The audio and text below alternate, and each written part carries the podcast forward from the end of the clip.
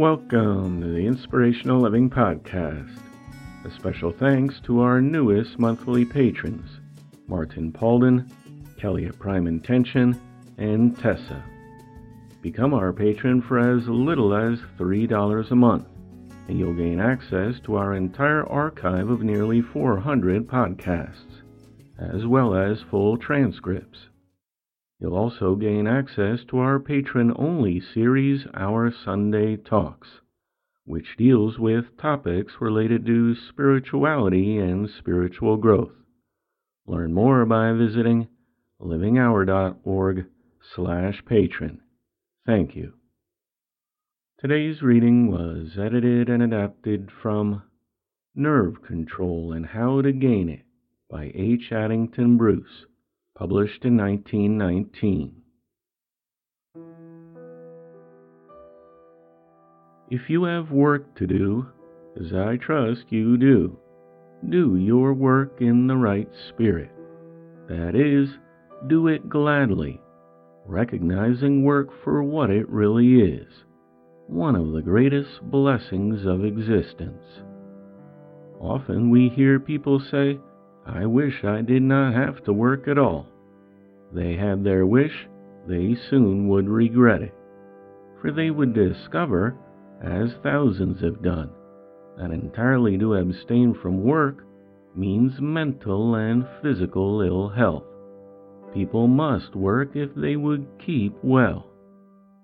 That is all very fine, I hear someone objecting, but there is quite a difference between working and working too hard.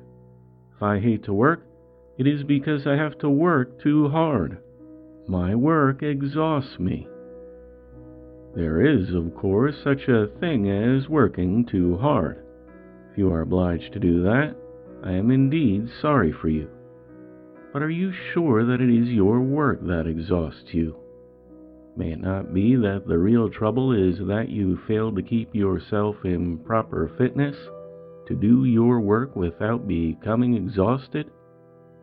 This is a point many do not take into consideration. They attribute to overwork bad effects which actually result from some other cause. As a doctor friend of mine once said, most people who are overworked are, more properly speaking, simply the victims of bad diets, bad fitness, and poor attitudes. They mistakenly believe that because they are tired, it must be work which is hurting them. The person who breaks down in middle life commonly imagines that they have ruined their health by overwork.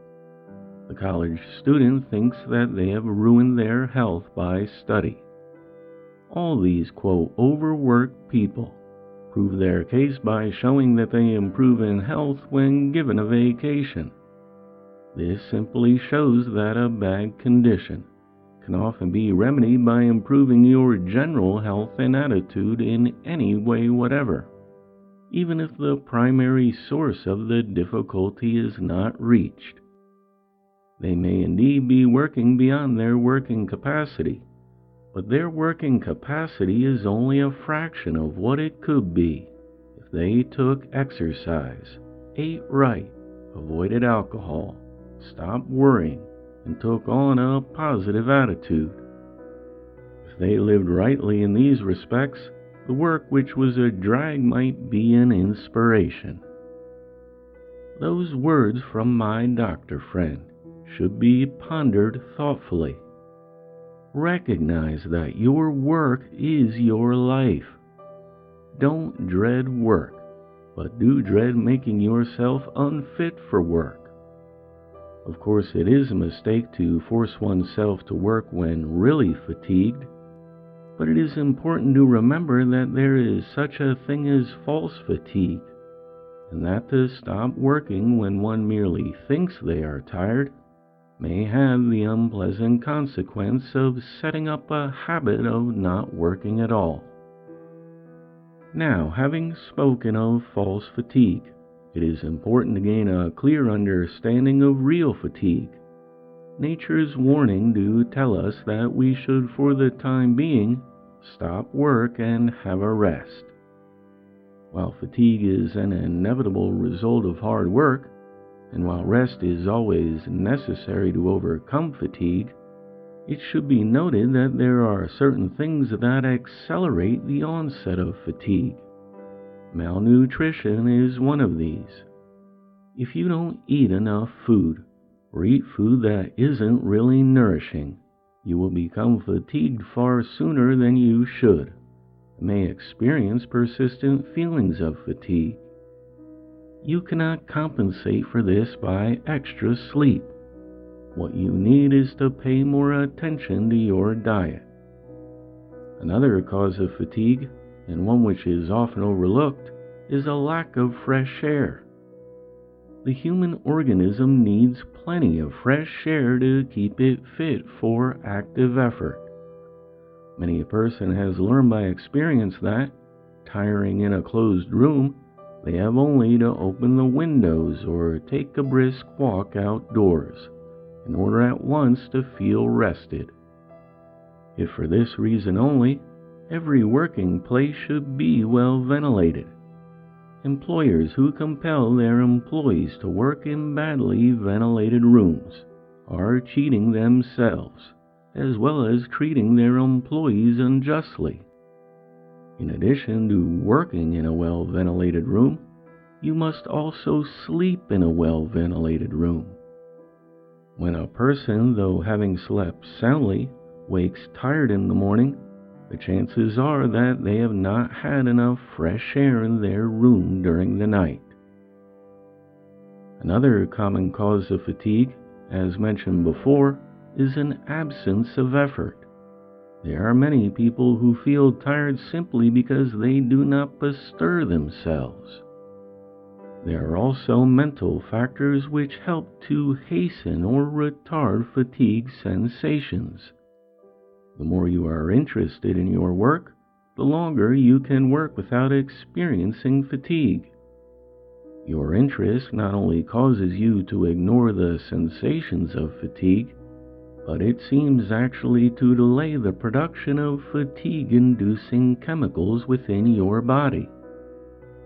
On the other hand, the more tedious your work is to you, the more rapidly it fatigues you. Similarly, if you are worried to any degree, the onset of fatigue is quickened. This, after all, is only what is to be expected from the fact that worry, or any other depressing emotional state, has a profoundly lowering effect on your vitality. Now, even though it is true that freedom from worry, interest in your work, and great natural vigor can postpone the coming of fatigue, they do not forever prevent its coming. Sooner or later, a weariness of body and mind will occur. When this weariness is felt, the wise person will heed the warning and will rest. When it comes to fatigue, there is a special form of it known as brain fog one which causes great alarm to those who become chronically afflicted with it, but which in its origins usually differs not a whit from ordinary fatigue. In brain fog, the chief symptoms are weakness of memory, difficulty in concentrating attention, and a general inability to respond efficiently to the demands of everyday life. My mind seems tired all the time, is the frequent lament of the victim of brain fog. Again, worry is a common, perhaps the commonest, cause of this special form of fatigue. Office workers are more prone to this affliction because they are usually sedentary workers and indoor workers. The nutrition of the blood which feeds the brain, requires muscular exercise and fresh air. Many office workers neglect to take exercise and neglect to go outdoors to an adequate extent. Also, they often are careless about the ventilation of the rooms in which they work. The oxygen in fresh air is the essential food of the blood When there is a lack of it, the blood is cheated of its food. Brain fog then follows. Unfortunately, the influence of these physical factors is not always appreciated by the victims of brain fog. They may continue to force themselves to work under poor conditions until they come perilously close to the verge of a nervous breakdown. Let me tell you about a graduate student who once came to see me. He was a young man of small financial means, but large ambitions, and was alarmed at finding himself in the grip of brain fog. In fact, he was in a mental state bordering on panic. I have worked hard, he explained, to save enough money to carry me through until I could gain my doctorate degree. My final examination is due in May. Now it seems absurd for me to take it. I can't study. I can't even think. My head aches constantly. Sleep is impossible to me. It looks as if I would lose my whole year's work, and I haven't the money to keep me here another year. Well, what have you done about it? I asked him. I've been to the university doctor and he tells me that there is really nothing the matter with me. Nevertheless, I'm unfit to do any work. Not many questions were needed to gain a clear idea of the situation. It was simply the case of someone who had neglected health considerations under the spur of a desire to succeed. He had worked late in a badly ventilated room had taken no exercise and had worried incessantly over the possibility of failure. If you want to save yourself another year's labor, I told him, you must forget your books for a time. Must indeed forget that there is such a place as this university. Go to the country for two weeks at least, for a month if possible. Don't take a book with you but do take warm clothes and a good pair of boots. Rain or shine, get out of doors. Walk a few miles every day. Pretty soon you'll find yourself able to think and to sleep. Life will seem less gloomy to you, and when you come back, you'll be better able to study hard without overtaxing yourself. Now, when you do come back, forget your fear of failure this, coupled with the physical upbuilding that the fresh air, good food, and exercise will bring, is the thing that will most surely cure you. As it turned out, this course of action was all that he needed to overcome his brain fog. It is indeed all that is needed by many brain fog victims and potential nervous wrecks. Although in some cases brain fog could be the result of some underlying physical problem, one that requires a doctor visit to diagnose, it's been my experience that this is far and away the least frequent cause. Usually, when an investigation is made, brain fog is found to have arisen from one or more of the causes I've described and can be easily remedied by eating right exercising daily, taking in plenty of fresh air, and cultivating a positive, worry free outlook on life.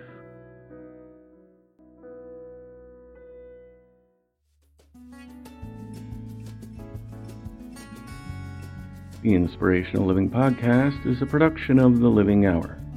Transform your life in 30 days with our Majesty Meditation Program. Our unique auto-suggestion sound method meditation will help you achieve success in every area of your personal and professional life. Learn more at livinghour.org slash majesty. To get 30% off the $11.99 purchase price, use the coupon code INSPIRATION. Thanks for listening. I look forward to talking with you next time.